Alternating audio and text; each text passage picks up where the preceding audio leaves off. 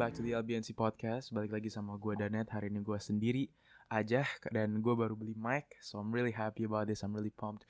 Uh, I'm gonna upload uh, lebih often uh, Mungkin Mungkin maybe daily Maybe every other day. Uh, We'll see But Gue sih planningnya We're gonna have like short episodes like this Dan weekly-nya mungkin sama teman-teman gue yang lebih Lebih panjang gitu ya. Uh, kali ini gue pengen ngomongin tentang England. England kemarin lawan Austria 1-0 international friendly. Kalau nggak salah ntar ada satu lagi international friendly yang lawan tim yang gak ada di Euro. Kalau sekarang kan pada lawan yang sesama ada di Euro. Ntar satu lagi ada yang lawannya nggak ada di Euro. Kemarin Inggris 1-0 menang lawan Austria. Terus Jerman 1-1 lawan Denmark. Scotland 2-2 lawan Netherlands. Um, sama satu lagi yang gue ini France France 3-0 lawan Wales what a performance by France gue sih nggak nonton ya jujur ya cuman dari highlightsnya gue lah kelas-kelas banget sih. Griezmann gue lah bagus banget. Terus si aduh yang terakhir siapa? Koman kayaknya Koman lupa gue tapi Benzema tiang rebound Koman tuh juga bagus banget. Tapi anyways karena timnas gue Inggris jadi ya hari ini kita ngomongin Inggris aja lah ya. Kemarin lawan Austria uh, oke okay, sebenarnya performance-nya ya decent decent but not good enough. Kalau dibilang good enough buat kapasitas Inggris menurut gue masih jauh. Cuman kemarin considering beberapa pemain yang bahkan gak dipanggil di Euros dimainin kayak misalkan Lingard dan um, wait sorry sorry Lingard. Iya kemarin kayaknya yang gak dipanggil yang dimainin cuma Lingard doang. Correct me if I'm wrong ya guys. Cuman ya kayaknya kemarin cuma uh, Lingard doang. Ya oke okay lah menurut gue. Uh, there were few rusty passes here and there. Banyak passesnya yang udah mulai error uh, masih mulai nggak jelas. Nggak kayak kayak Grealish kemarin Grealish kemarin aneh banget ya. Menurut gue Grealish kemarin kurang banget. Gue jarang nonton Grealish jujur aja. Cuman banyak yang bilang bagus ada juga yang bilang jelek. Based on kemarin ya ini based on kemarin solely based on kemarin gue harus bilang agak jelek sih. Um, decision makingnya terlalu banyak dribbling dan passingnya juga kurang akurat. Banyak bola hilang gara-gara Grealish di tengah. Karena beberapa kali dia sempat masuk ke dalam uh, hampir dempetan sama Rice sama Bellingham dan bolanya hilang di situ and it's such a crucial area. Uh, karena kemarin Austria counter attack-nya juga lumayan uh, apa ya lumayan bagus ya.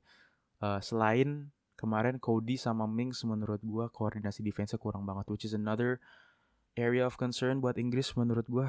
Cody sama uh, Mings uh, harus salah satu lah kalau mau dimainin banget. Kalau menurut gue, gue masih harus andelin Maguire sama Stones buat Euro nanti karena Maguire bagus banget orgi, uh, organisasi defense-nya dan Stones, well dua-duanya ball playing-nya, cuman Stones on the ball bagus banget. So ya menurut gue masih harus Maguire, Stones, Mings sama Cody ini masih jauh banget kalau menurut gue. Uh, on the wing backs, very good performance menurut gue, no concerns at all.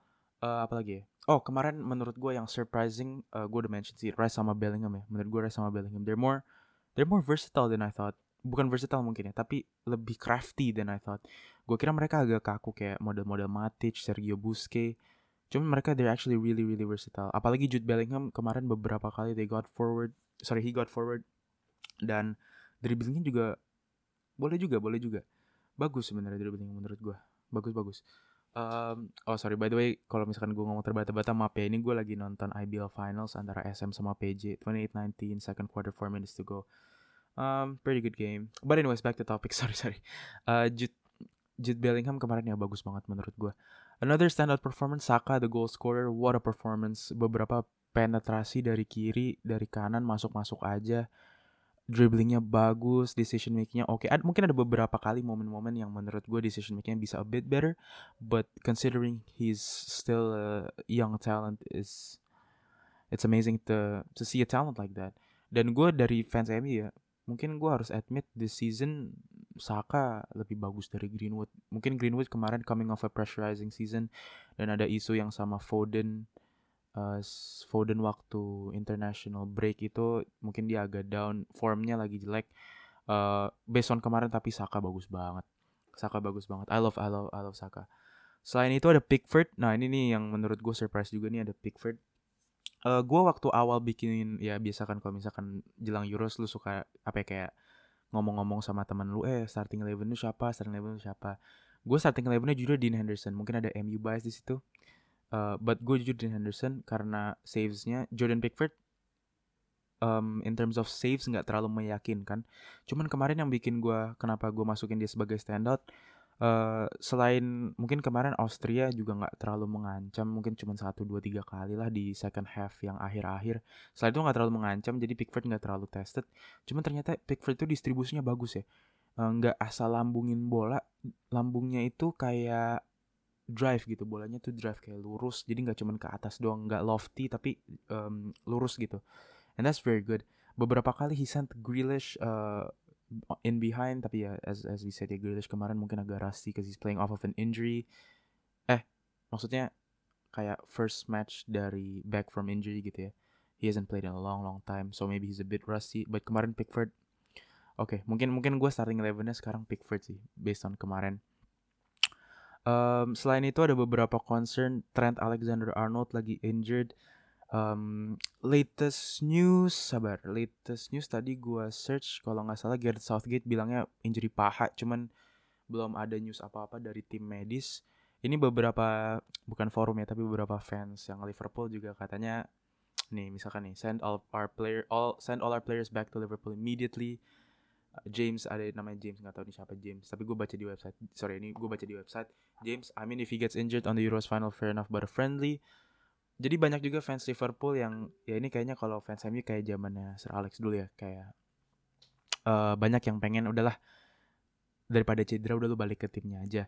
Um, buat Inggris sendiri menurut gue considering they they brought four right backs bukan concern yang serius ya menurut gue. Rhys James bisa di situ. Personally I would go with uh, Kieran Trippier atau by the way kemarin Kieran Trippier di left back lumayan bagus uh, atau Kyle Walker. Um, Rhys James menurut gue tuh an experience to play in a big stage like uh, the Euros ya, kalau menurut gue ya.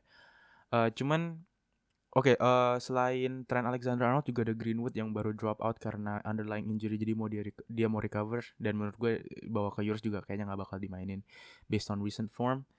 Uh, cuman yang pengen gue highlight di sini menurut gue Rashford should do the same karena he's been playing with an injury all season. He picked up an ankle injury um, earlier in the season. Dan since then banyak tim news yang kayak misalkan oh Rashford nggak sehat nggak sehat. Cuman main-main aja. Uh, dan kelihatan kok dia dikit-dikit di tackle sakit dikit-dikit di tackle sakit hampir kayak Bruno gitu. Cuman kayaknya Rashford lebih parah. Jadi ya sebagai fans MU gue sih pengen Rashford pull out. Cuman sebagai fans England gue nggak mau ya karena dia salah satu opsi terbaik di lini depan. Gue sih opsinya Rashford Kane sama Sterling atau Rashford, Kane, Sancho. Karena Sterling season ini juga banyak buang peluang di City. Uh, selain itu nggak ada sih, itu aja ya. Um, ya, yeah, then again belum bisa ditarik kesimpulan. This is not the final output menurut gue. Uh, tapi berdasarkan kemarin, again solid performance, but still not good enough.